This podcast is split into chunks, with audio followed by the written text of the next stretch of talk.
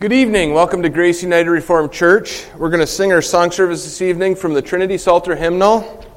Um, I'm not going to do a choose your own from this book yet, just because I don't think everybody's figured out their favorite numbers. But uh, coming soon, hopefully, we'll be able to do that as people get more familiar with the book. Um, but let's start with number 351. 351, all three of 351.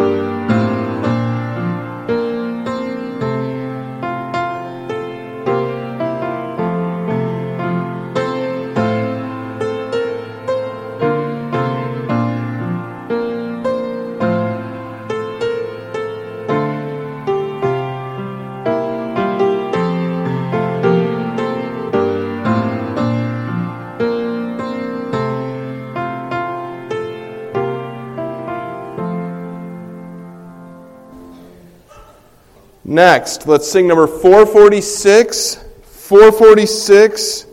Let's sing the first two and last two. First two and last two of 446.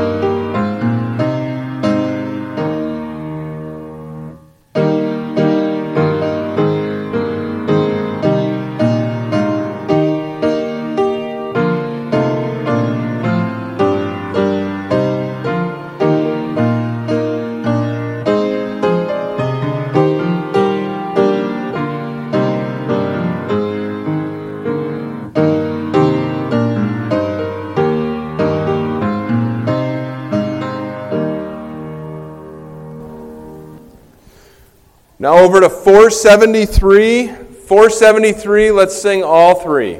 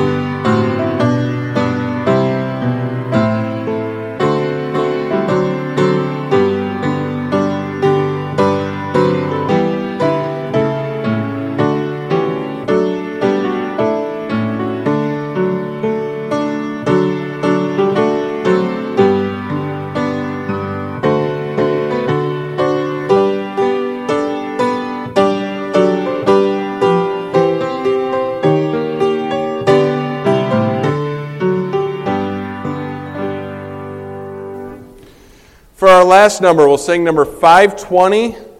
520, let's sing all three of this one as well.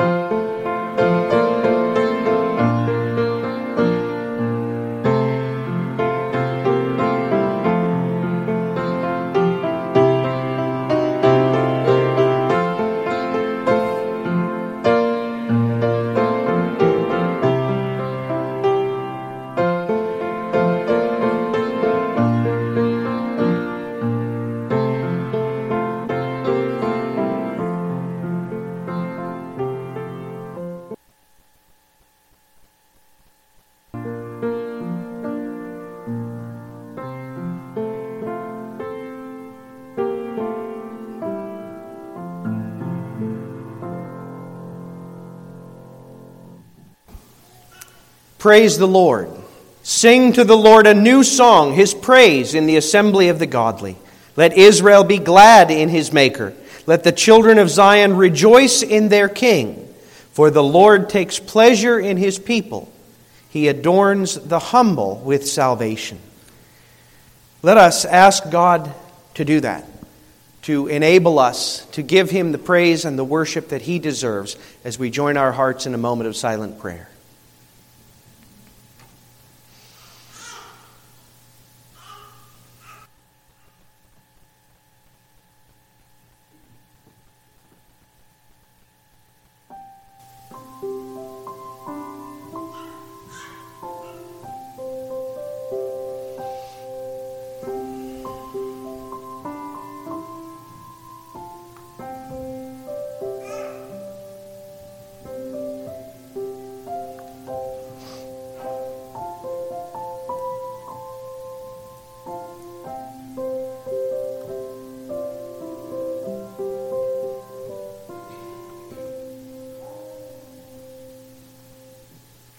Father, you have gathered us once more this day that we might give you the worship you deserve. Enable us to do so with wholehearted joy, your Spirit guiding and leading us. We ask it in Jesus' name. Amen. Let's stand together.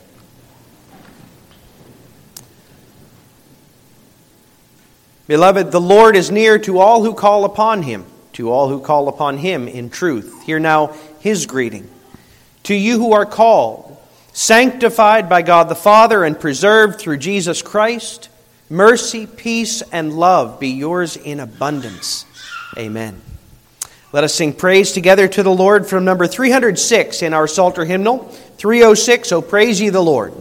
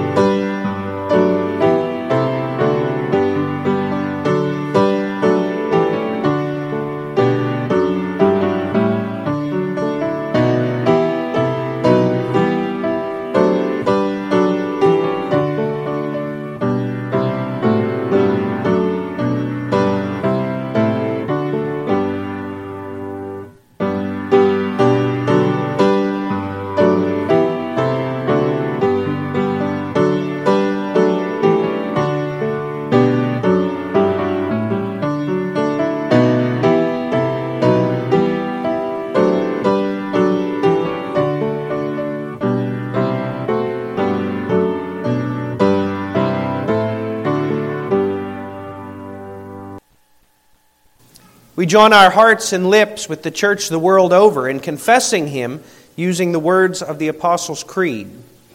Congregation of our Lord, in whom do you believe? I believe in God the Father Almighty, maker of heaven and earth, and in Jesus Christ, His only begotten Son, our Lord, who was conceived by the Holy Spirit, born of the Virgin Mary suffered under Pontius Pilate, was crucified, dead, and buried. He descended into hell. The third day he rose again from the dead. He ascended into heaven and sitteth at the right hand of God the Father Almighty. From thence he shall come to judge the living and the dead. I believe in the Holy Spirit. I believe a holy Catholic Church, the communion of saints the forgiveness of sins, the resurrection of the body, and the life everlasting. Amen.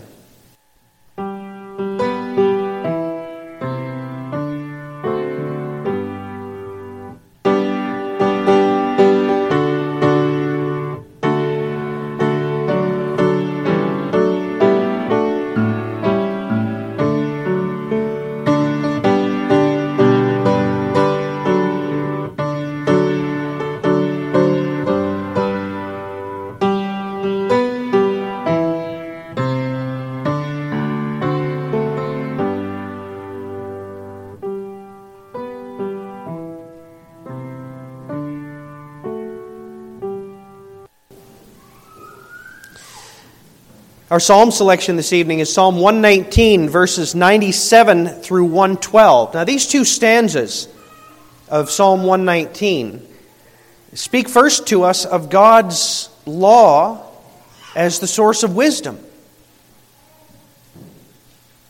You think in this world of where men look for wisdom, they look to philosophers and scholars they look to some of them the aged, and some of them the young influencers. But the psalmist reminds us that true wisdom isn't rooted in men. Whether the old or the young, whether the popular or the hidden, men lack wisdom unless their wisdom is rooted in the Word of God. And so that's where he turns. He seeks his understanding, his truth in the unchanging truth of God. And then the second stanza points out that that word in which we find wisdom is also our sure guide. Men on every side may afflict and torment, but God's word provides safety and life and joy and guidance, the likes of which no man can provide. All of that points us to Christ. He's the one who unlocks this word and fulfills this word and uses this word to draw us into his kingdom, which is the kingdom that triumphs over all the kingdoms of men. Christ is the fulfillment of and the embodiment of the Word of God, in which we find our wisdom, our guidance, and our life. The psalmist writes, Oh, how I love your law! It is my meditation all the day. Your commandment makes me wiser than my enemies, for it is ever with me. I have more understanding than all my teachers, for your testimonies are my meditation. I understand more than the aged, for I keep your precepts. I hold back my feet from every evil way in order to keep your word. I do not turn aside from your rules, for you have taught me. How sweet are your words to my taste, sweeter than honey to my mouth. Through your precepts I get understanding. Therefore I hate every false way. Your word is a lamp to my feet and a light to my path. I have sworn an oath and confirmed it to keep your righteous rules. I'm severely afflicted. Give me life, O Lord, according to your word. Accept my free will offerings of praise, O Lord, and teach me your rules.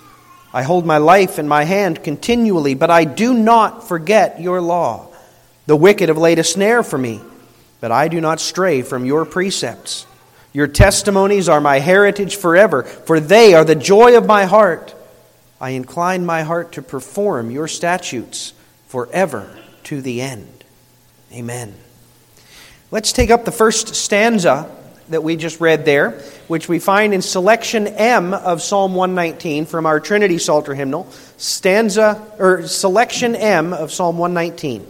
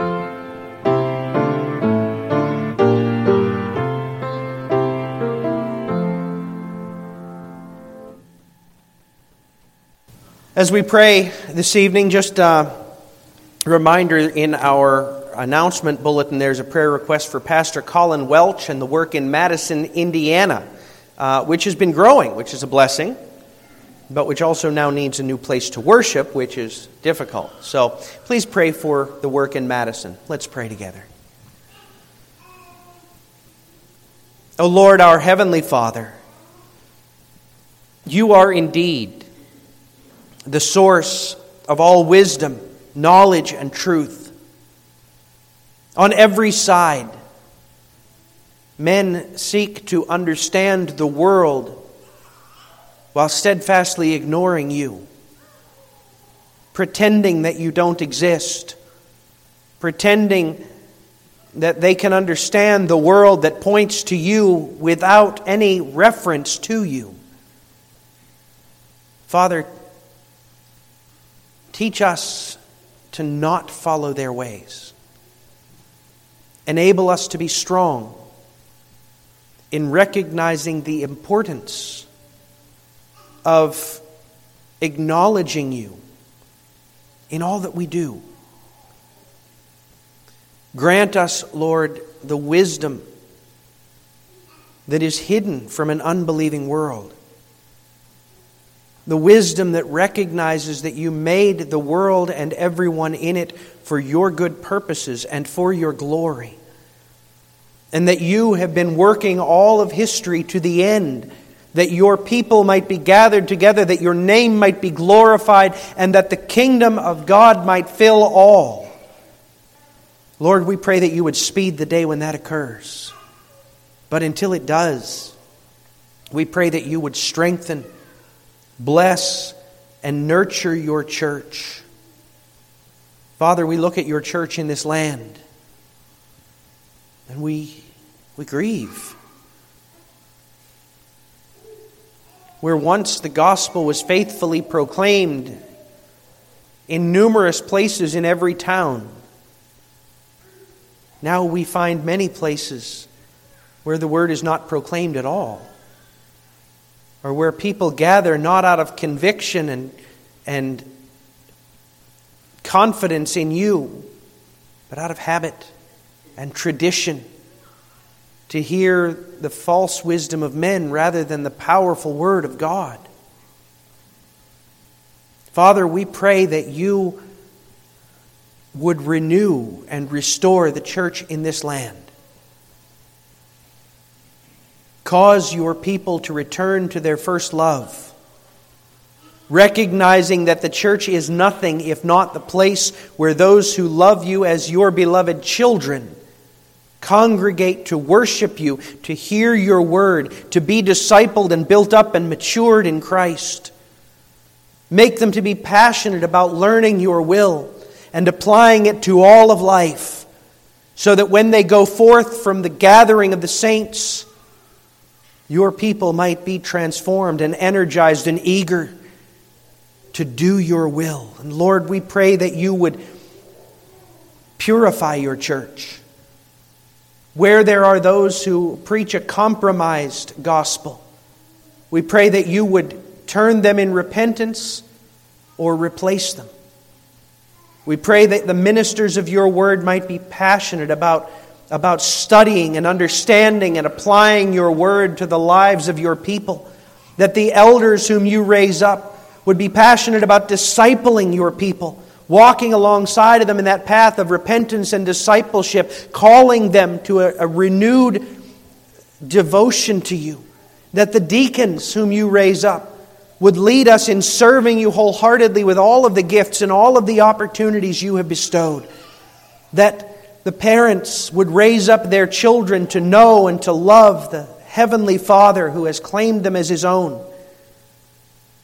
That the children would rise up eager to know and to learn and to be more faithful than their parents have been. And Lord, make your church to understand its purpose, to be bold to disciple the world and to call those who don't yet know to, to know and to, to serve the true King, Jesus Christ. Lord, we pray that you would so invigorate your church that it would be newsworthy. That you would send your Spirit forth with great power to make your people passionate about living in a way that, that honors you. Because we know that if you do that, it will change the way they work. It will change the way they speak. It will change their marriages. It will change their families. It will change their entertainment. It will change everything about us. And the world will notice. And Lord, we pray for our nation as a whole. We have been blessed richly in this place. And yet we grieve to see what this land is becoming. We grieve to see how the educational system, by and large, has sought to deny you and to undermine the truth about you. We grieve to see how movements are arising to replace you with the false God of socialism or with the false God of racial equity or with the false God of, of liberalism. And how movements like transgenderism and alternate sexualities seek to obliterate the image of God in man, and how abortion, the abortion lobby, and abortion advocates seek to destroy the image of our Creator from the very bearers of it in the womb. Lord, we grieve over these open rebellions against you, and we pray that you would work in the hearts of many a, a recognition of the ugliness and the misery of such sin, that they might long for something better and that they might see that something better in your church. Lord, we pray that you would turn this nation, and not just this nation, but this world. There are multitudes dying in the darkness, following false gods like Islam and Hinduism and Buddhism and humanism in the Middle East, in Africa, in China, in Europe, and even in America.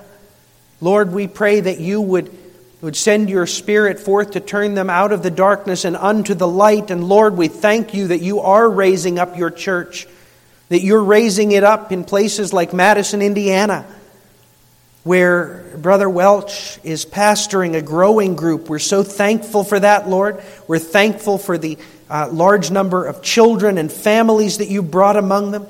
And we pray that you would continue to provide for them, to strengthen them, to disciple the saints in that place. And Lord, multiply such works.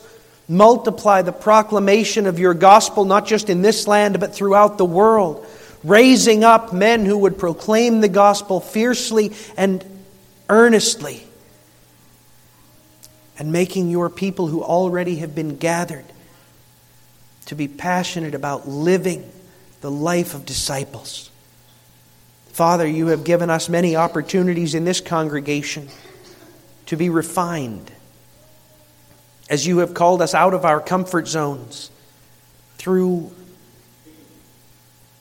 disease and illness, through grief and struggle, through a revelation of our sins from which we need to repent, through conflicts that lead us to self evaluation. Lord, we pray that you would use all of these difficulties as opportunities for us to turn to you, for our faith to be deepened and strengthened, for our relationship with you to grow and become passionate.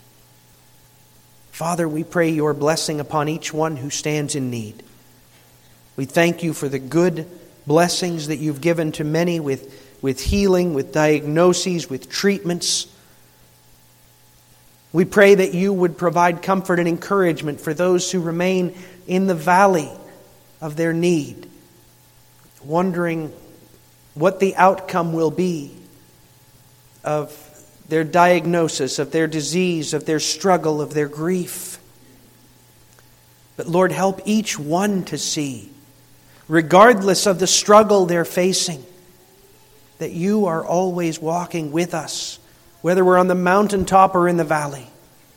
That you have always been providing the way before us, ensuring that we don't get stuck in the dark, that we don't find ourselves alone, but that through each valley we're guided to your side, and that you lead us to quiet waters and green pastures. Enable us to minister to one another, Lord, comforting those who grieve, encouraging those who worry, admonishing those who stray, and welcoming those who return.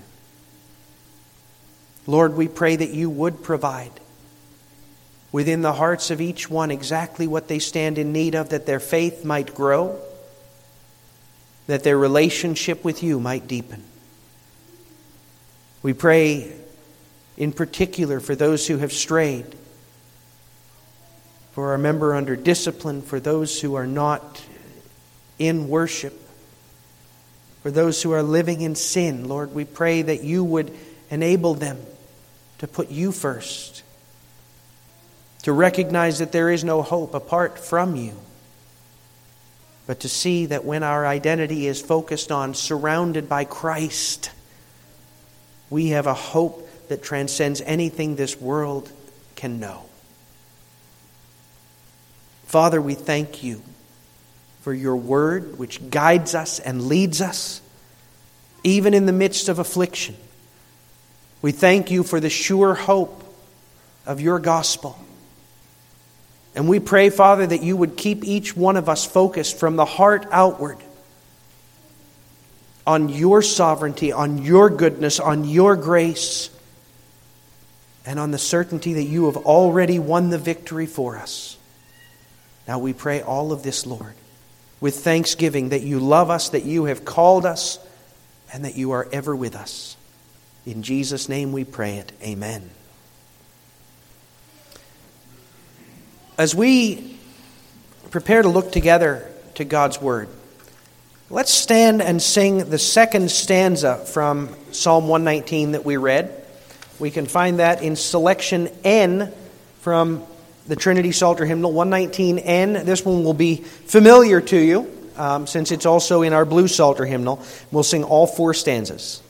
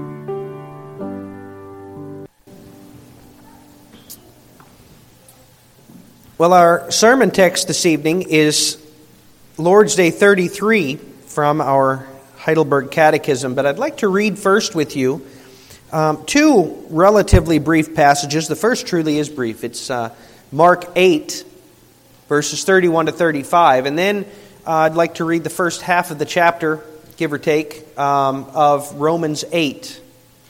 So, Mark 8, verses 31 to 35.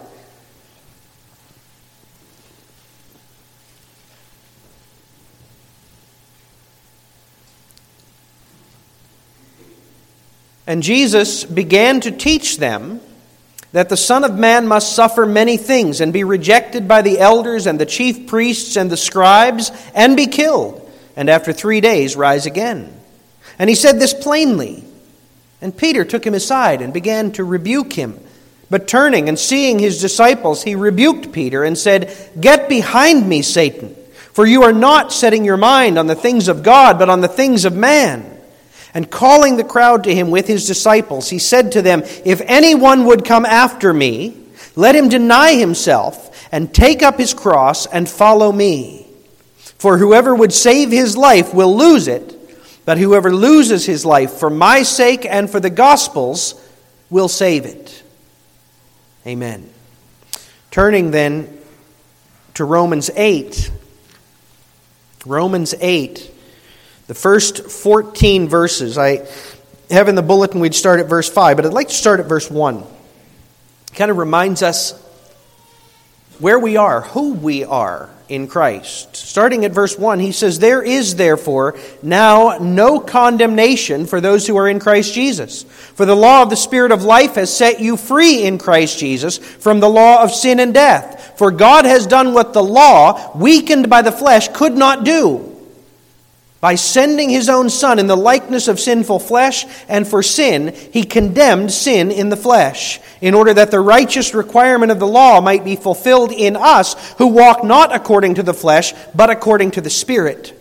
For those who live according to the flesh set their mind on the things of the flesh, but those who live according to the Spirit set their mind on the things of the Spirit. For to set the mind on the flesh is death but to set the mind on the Spirit is life and peace. For the mind that is set on the flesh is hostile to God, for it does not submit to God's law, indeed it cannot. Those who are in the flesh cannot please God.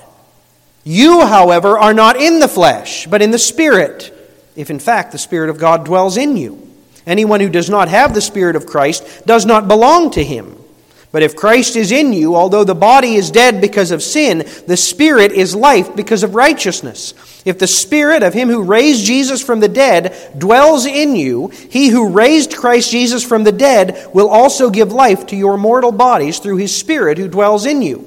So then, brothers, we are debtors, not to the flesh, to live according to the flesh, for if you live according to the flesh, you will die. But if by the Spirit you put to death the deeds of the body, you will live. For all who are led by the Spirit of God are sons of God. Amen. Now, the truths that we find in those passages, and many like them, lead us to what we confess in Lord's Day 33. This is the second Lord's Day in that final section of our catechism that talks about our response to the gospel, our, our life lived in answer to what Christ has done for us. And what it asks us there, four simple questions. The first one is what is involved in genuine repentance or conversion? And it tells us that there are two things First, the dying away of the old self, and then the, the coming to life or the rising to life of the new. What is the dying away of the old self? It is to be genuinely sorry for sin, and more and more to hate it and run away from it. What is the rising to life of the new self? It is wholehearted joy in God through Christ and a love and delight to live according to the will of God by doing every kind of good work. Well, that leads to the question what are good works? Only those which are done out of true faith, conform to God's law, and are done for His glory, not those based on our own opinion or on human tradition. Amen. Beloved disciples of our Lord Jesus Christ, I have to confess, I like closure. I like completion. I like seeing a job done and put away. And so it's a struggle for me when I have a project that goes on and on and on and on. God, however, does not seem to feel the same. Last week, we noted that the faith by which Christians embrace Christ is a faith that expresses itself unmistakably. Because our faith comes through the work of the Holy Spirit, invariably it will be accompanied by the fruit of the Spirit as He leads us to reveal the fruit of His presence and to reject the works of the flesh. Thing is, that expression of the Holy Spirit's presence isn't something we can do and be done with. It's not a task on a checklist that we can cross off and say, whoo, we're done with that, move on to the next thing. It's a process that is ongoing, which continues throughout the life of each Christian. In other words, there is no such thing as completing that project while we're in this life. Until Jesus comes back or we go to him through death, we will be continuing that process, which our catechism calls conversion. That's hard for some of us, but it's a good thing because it fills our lives with opportunities to learn anew how to love the Lord, how to trust the Lord, how to cast ourselves at His feet. And it's to help us explore that reality that our forefathers gave us Lord's Day 33. Here we discover that the surest evidence of saving faith is a life that is filled constantly with the work of conversion. And so that's our theme this evening. The sure evidence of true faith is a life of constant conversion. The sure evidence of true faith is a life of constant conversion. That conversion to which we're called, that conversion that should fill our lives, has both a negative and a positive side. And so we start with the negative side, noting that our lives should be filled with a conversion causing the death of the old sinful self. But that's a strong way of putting it, isn't it? Causing the death of the old self. We should never speak lightly of death. So we need to ask why does our old self deserve to die? Children, remember, we were created at the very start to serve and to glorify God. We were the last part of His creation. And He made us for the goal that we would exercise dominion, that we would rule the world on His behalf, that we would mold and shape and develop the world in a way that would point even more earnestly and openly than it already did toward him who made it all. And to that end, he caused us to bear his image so that all of our gifts, all of our abilities, all of our character was able to point to him. But then sin entered the picture and it corrupted us, ruined us for that purpose. Sin turned our hearts and minds to rebellion. It refocused our hearts not on God, but on ourselves, on our desires, on our wants, on our glory. Romans 8 uses the term the flesh, and not in a good way.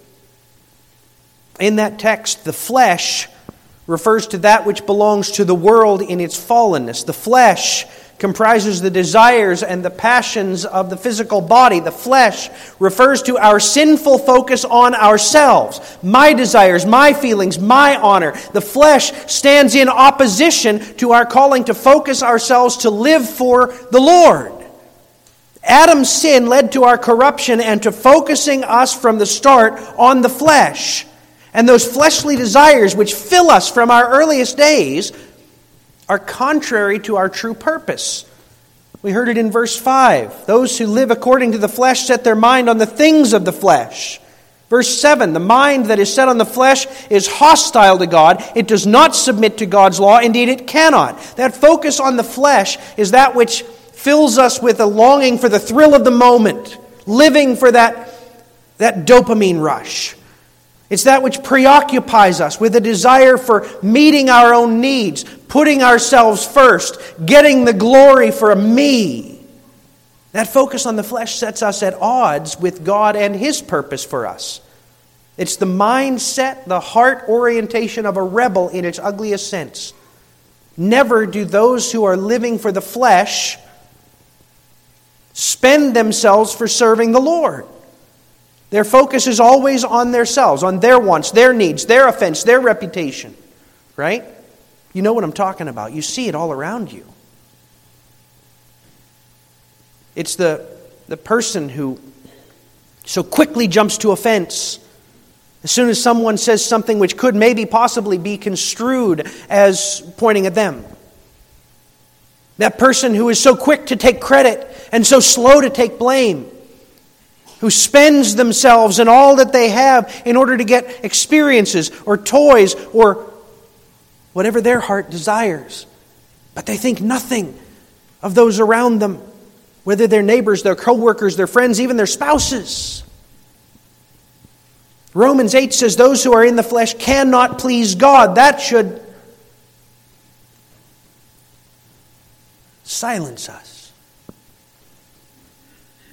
Those who are in the flesh, those who are living for themselves, those who are oriented around me, my, I, cannot please God.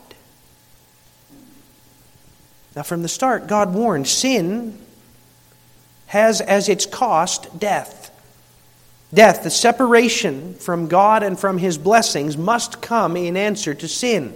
That's what God warned in Genesis 2, verse 17. That's what He reiterates in places like Romans 6, verse 23. And therefore, we read in, in uh, Romans 8 the mind set on the flesh is death. And again in verse 13 if you live according to the flesh, you will die. As long as we live devoted to the flesh, fulfilling our desires, living for right now, to thine own self be true, being our motto. As long as we remain devoted to the flesh, death is what we deserve. Death is how we live. It surrounds us, it infuses us, and death is where we're headed. Now, Jesus frees us from death all by his lonesome. We don't contribute anything to it. There is therefore now no condemnation for those who are in Christ Jesus. He did it all. He saved us utterly of himself, and it's a comprehensive salvation. God has done what the law could not do. By sending his Son in the likeness of sinful flesh and for sin, he condemned sin in the flesh. You get that? He came as a man and in the likeness of sinful men, to be condemned for us who are sinful men. And he did it all. Verse 4 in order that the righteous requirement of the law might be fulfilled in us. The justice he endured is attributed to us. The righteousness he attained is likewise attributed to us who have faith in him. All that we need, Jesus accomplished it. All that we must do is trust him, have faith in him, period. But he loves us far too much to leave us in our sin. How ugly, how incongruous that would be. If there was no condemnation for us, if we were rescued from death, but we still lived the life of death, the life of the flesh, if we were assured of heaven, but we were still living the life of a rebel, if we were assured of a life, an eternity with God, for whom we never lived, of whom we never thought, to whom we never look. How ugly, how wrong that would be. And so he doesn't just promise us salvation out there later on. He promises us to he promises us deliverance from the flesh, from the ways of death even now. Now, there's a positive side to that, and that positive side is glorious, it's wonderful, but it starts with the negative side, which is that that flesh, that selfishness, that rebellious heart needs to die. That's what sin deserves, that's what rebellion deserves, and that's what our old man needs.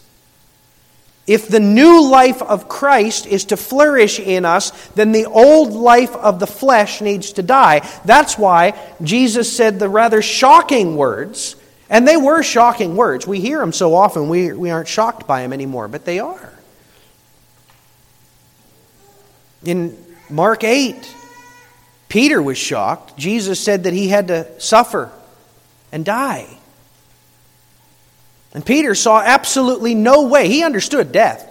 He, and he saw no way that death could possibly have a good side. It could possibly bring a benefit. So he rebukes Jesus, which is rather bold. And Jesus rebukes him right back.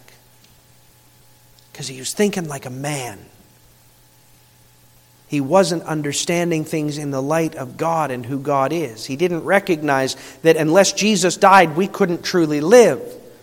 But then he says, you know what? There's death also in discipleship. If anyone would come after me, let him deny himself and take up his cross and follow me. Do you get what he's saying there? Let him deny himself. That is, everything for which you formerly lived. Your reputation, your desires, your goals, your plans, your purpose, your glory. Deny it. Get rid of it. That's not who you are.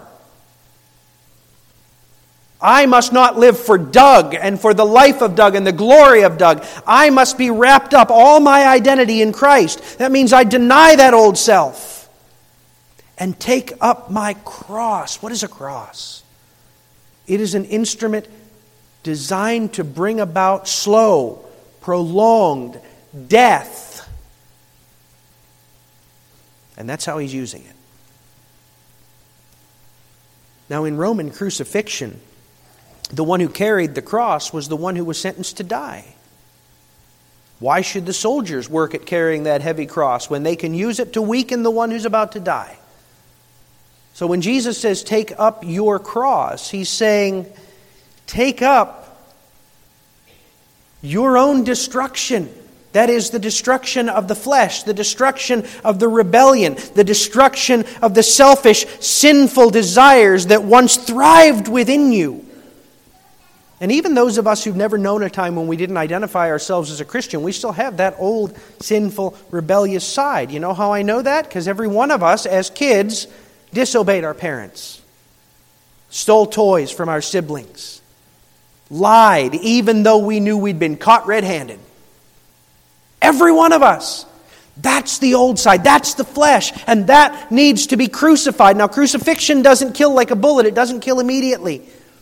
It's a prolonged process of weakening and weakening further and weakening even further until finally the last breath is drawn. And that's what needs to happen to our sinful selves. What does that look like? Well, it looks like what answer 89 tells us in our catechism.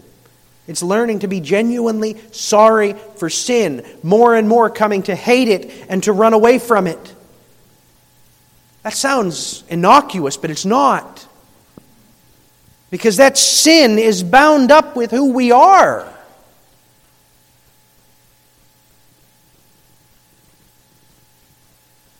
It's that self glorification, that desire for my will, will to be done, even at the expense of those closest to us that demand that you give way to my will, that you apologize while I don't, that you change because I'm going this way. And we need to start learning, to start recognizing the sinfulness, the ugliness, the evil of that. Becoming sorry for it because it offends God, because it overturns His purpose for us, His image in us.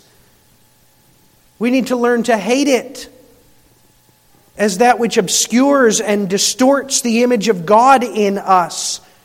And we need to learn to flee from it, doing absolutely everything we can to reject sin. If you, young people, hear this, if you understand how ugly your sin is to God, if you understand that it is the way of death, that those who live according to the flesh cannot please God, then you will do whatever you can to start getting rid of it if that means changing your job, if that means changing your friends, if that means getting rid of your smartphone, if that means changing the way you spend your time, you will do that to flee from that which is so abhorrent to God, to flee from that which is so contrary to what you are called to be. But when we start doing that, becoming sorry for our sin, hating it, fleeing from it, we're dying to the flesh. Our old man is being crucified. And it's making way for the new man in the image of Christ. And we need to talk about that, but quick a minute, how do we do this? I mean, we can, it's rather easy to say. You need to crucify the old flesh. Okay, go do that. How do we do that? I mean, ultimately, obviously, it's the work of the Holy Spirit, right? We won't hate our sin much less turn away from it unless He's at work within us. But yet He calls us to be active in it. So, how do we do that?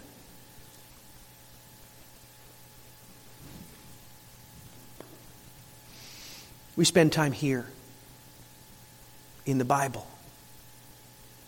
Because the more time we spend in the Bible, the more we learn who God is and what He's like and what He's done for us and what He has in store for us. And the more we learn about God, the more we will come to love Him the more we will come to be appreciative, overwhelmingly thankful for all that He has done and is doing for us. The more devoted to Him we will be, the more we will long to reflect Him to a watching world. And the more we come to love and to understand God, the uglier and the more obvious our sin will become. So we need to spend time in that Word, and we need to spend time on our knees asking God to, to let us not just, not just academically understand it, but to apply it. The practice that I've found exceedingly helpful over the last year or so. Every morning I read somewhere between three and five passages of Scripture, usually a chapter in each of them. Um, you can find Bible apps online that'll keep you accountable for doing that. It seems like a lot, it's really not. But the last step in the app that I've been using is what did you learn?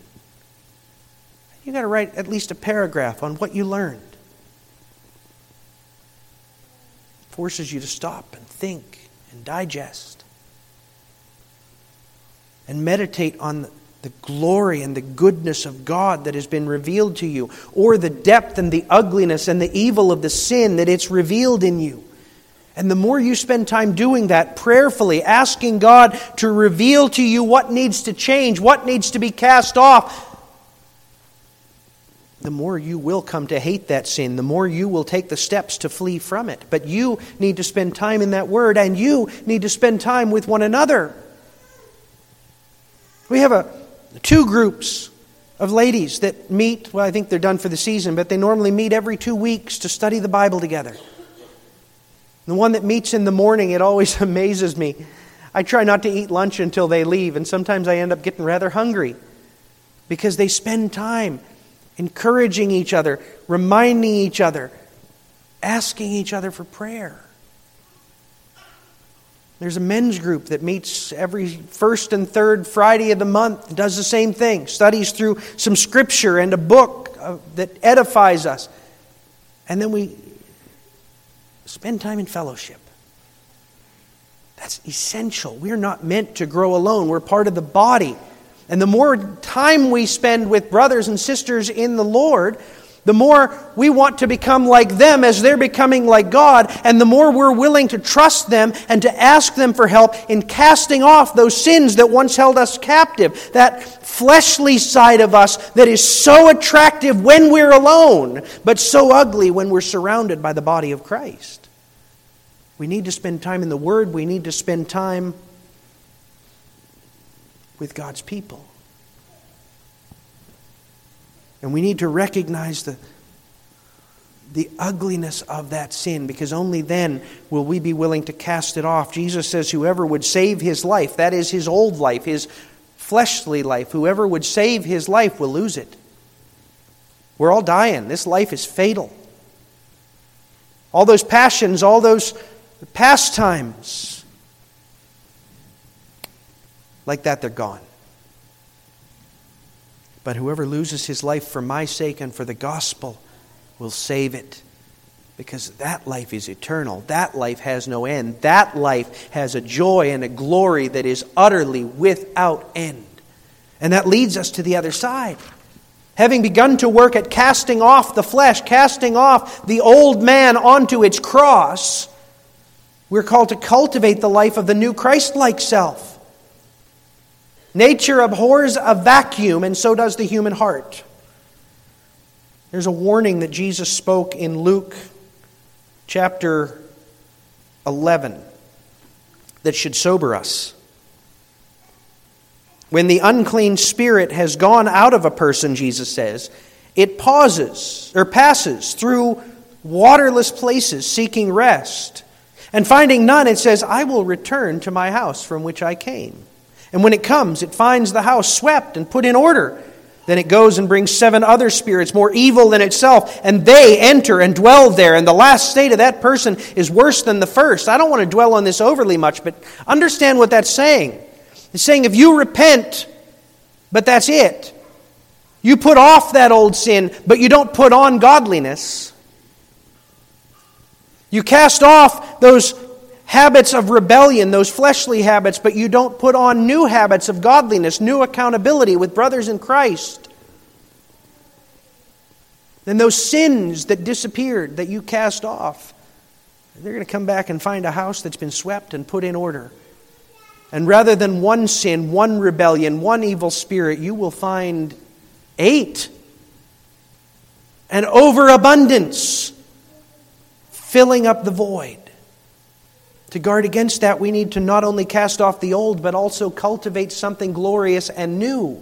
For those who are in Christ, our desires and our motives are changing. This is our new reality. Verse 9 You, however, are not in the flesh, but in the Spirit, if in fact the Spirit of God dwells in you. Verse 10 If Christ is in you, though the body is dead because of sin, the Spirit is life because of righteousness. That's true for all who are trusting in Christ, and that reality transforms the focus of our hearts. Verse 5 Those who live according to the flesh set their minds on the things of the flesh, but those who live according to the Spirit set their mind on the things of the Spirit. It's one or the other. Whereas once we were filled with misery, we lived for our sin, we hated God, we sought rebellion. Now, because of Christ, now we live for Him. Now we're identified by Him. Now we seek after the things that speak of, that breathe of, that reflect Him. What's that look like? Answer 91 shows us. What are the good works that we're to fill our lives with? What are the good works that reflect the character of Christ in us? And it identifies them, those, those good works, that Christ like life, according to three criteria. The first is it flows from faith. Faith is always, for the Christian, the starting point. Romans 14, verse 23 says, Whatever does not proceed from faith is sin. Because if it doesn't arise from faith, then it arises from our old man, and our old man was a rebel. Our old man was set against God. But on the other hand, John 14, verse 15, Jesus says, If you love me, you will keep my commandments. So is your faith real? Well, if you truly believe that God loves you, if you truly believe that God sent his son to die for you that you might have life, right? If that's what you believe, then does it not make sense that he who gave the ultimate gift to save you from hell, everything else he gives you is going to be for your good too? And if that's the case, then doesn't it follow that when he gives you commands, those commands are for your good, even if they're hard, even if they're not exactly what you want to hear? Right? Maybe he knows better than you do. Certainly, he knew better than you did in sending Christ. You would have sought to save yourself. He said, No, you can't do that. I'm going to do it for you. I'm going to do everything, and I will deliver you from condemnation. I will reconcile you to myself.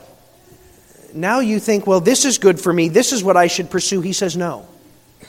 Do this instead. If we truly trust Him, if we truly believe that He has our best interests at heart, we will believe Him. When He con- condemns something that it's wrong for us, we will believe Him. When He commends something that it's right for us, we will believe that He's going to equip us for whatever situation He leads us into. We will believe that He's going to use us in a way that honors Him. Having faith in Christ means not only having salvation, but following wherever He leads. Whether he leads you into a new and challenging work, or he leads you into humble and humbling and hard forms of service, or he leads you into difficult times of change and transformation. Now, you won't embrace those hard things if you're trusting in you. But if you're trusting in him, then you'll embrace those as a gift from him, trusting that he knows what he's doing.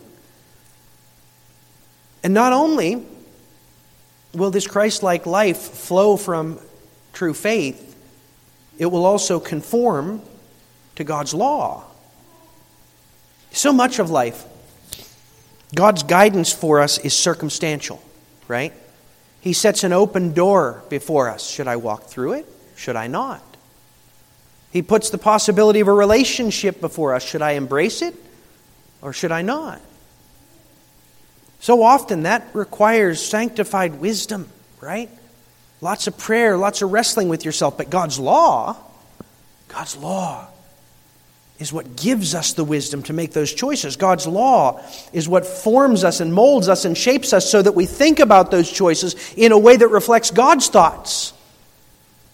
In Matthew 5, verses 17 and 18, Jesus said, Do not think that I have come to abolish the law or the prophets. I've not come to abolish them, but to fulfill them. For truly I say to you, until heaven and earth pass away, not an iota, not a dot will pass from the law until all is accomplished. The law of God, contrary to what some falsely say, is not contrary to the gospel. It does not stand at odds with the gospel. The gospel and the law are brothers, sweetly cooperating to transform not just the eternal end, but also the present life of the believer. And so Jesus says there, Whoever relaxes one of the least of these commandments and teaches others to do the same will be called least in the kingdom of heaven. But whoever does them and teaches them will be called great in the kingdom of heaven. If you would have wisdom, for leading your life in a way that brings forth the Christ like character to which you've been called, then you need to be spending time studying the law of God.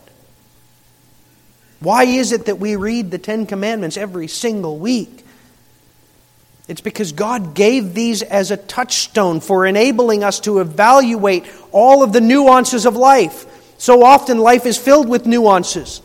But these ten give us a means of evaluating them all discerning what's right and what's wrong, what's true and what's false. Likewise, the two great commandments love the Lord your God with all your heart and soul, mind, and strength. Love your neighbor as yourself.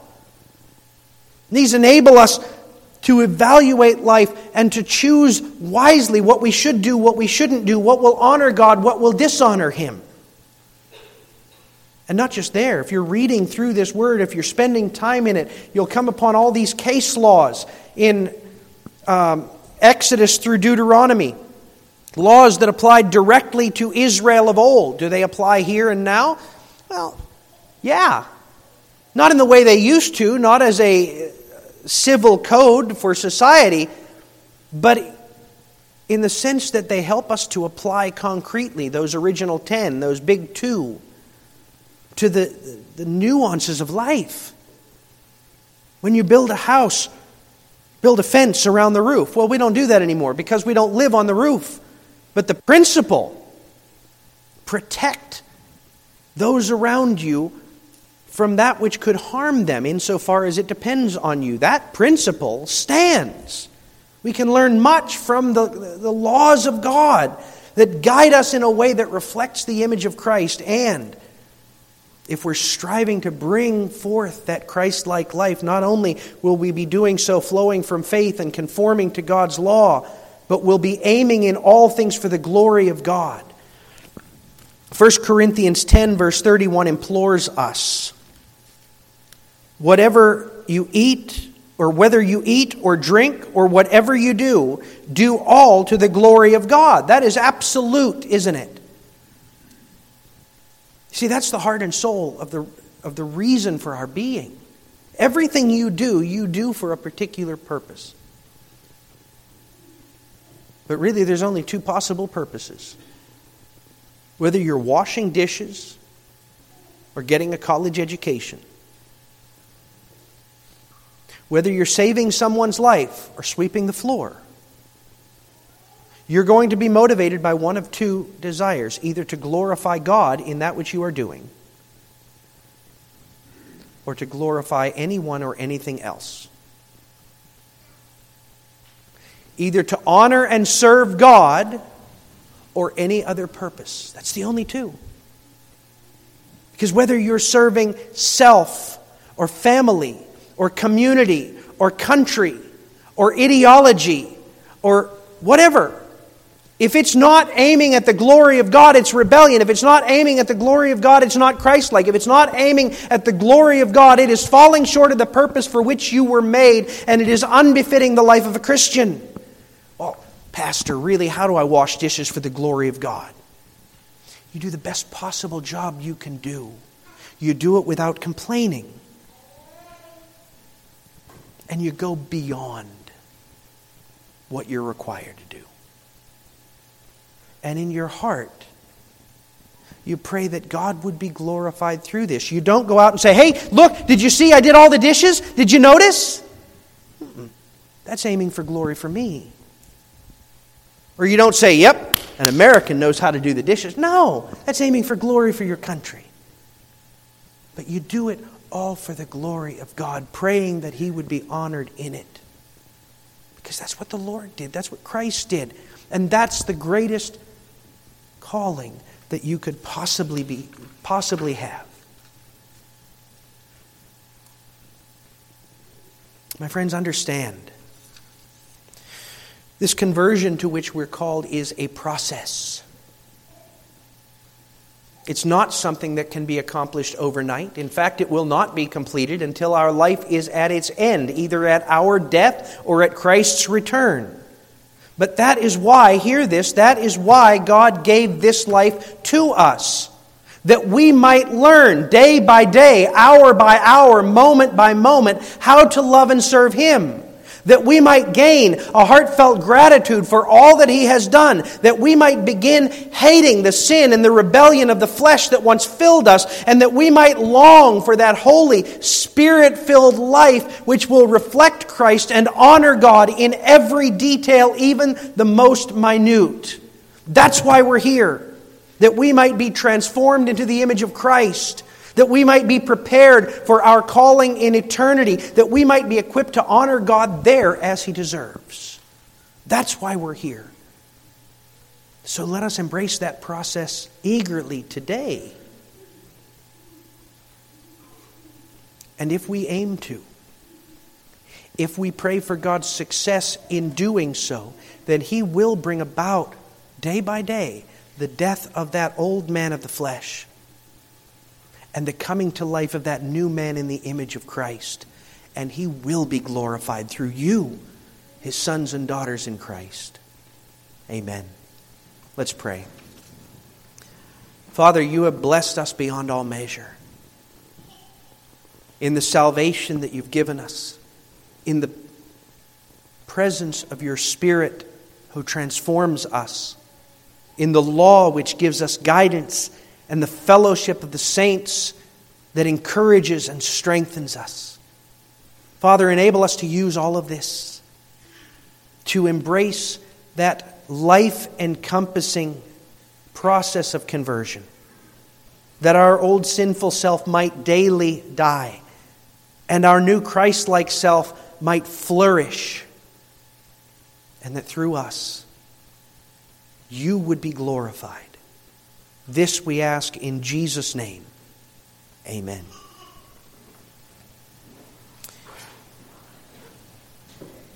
Our song of response is from Trinity Psalter Hymnal 500, hymn number 500. Father, I know that all my life. We'll sing all the stanzas.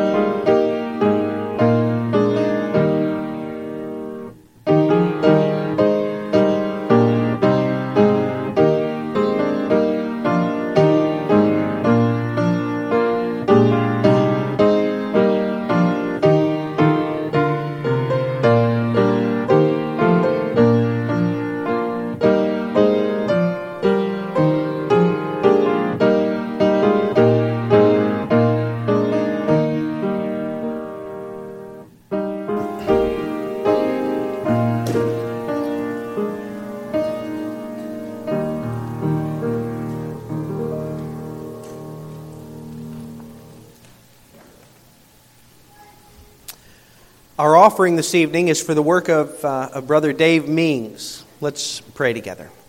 Father, we thank you that you have been using Brother Means in a way that, um, that leads others to you, both in his evangelistic work and training others to do evangelism, and in the works that he has written, which lead men to study your word and apply it to their lives. Father, we pray that this offering would support and further that work, that you might be foremost on the minds and hearts of many. And may these gifts be given in faith out of gratitude for all that you have done. In Jesus' name we pray it. Amen. Our offering song this evening is number 83 from our blue, or blue Psalter hymnal. Um, we're going to sing stanzas 1, 2, 3, 6, and 7.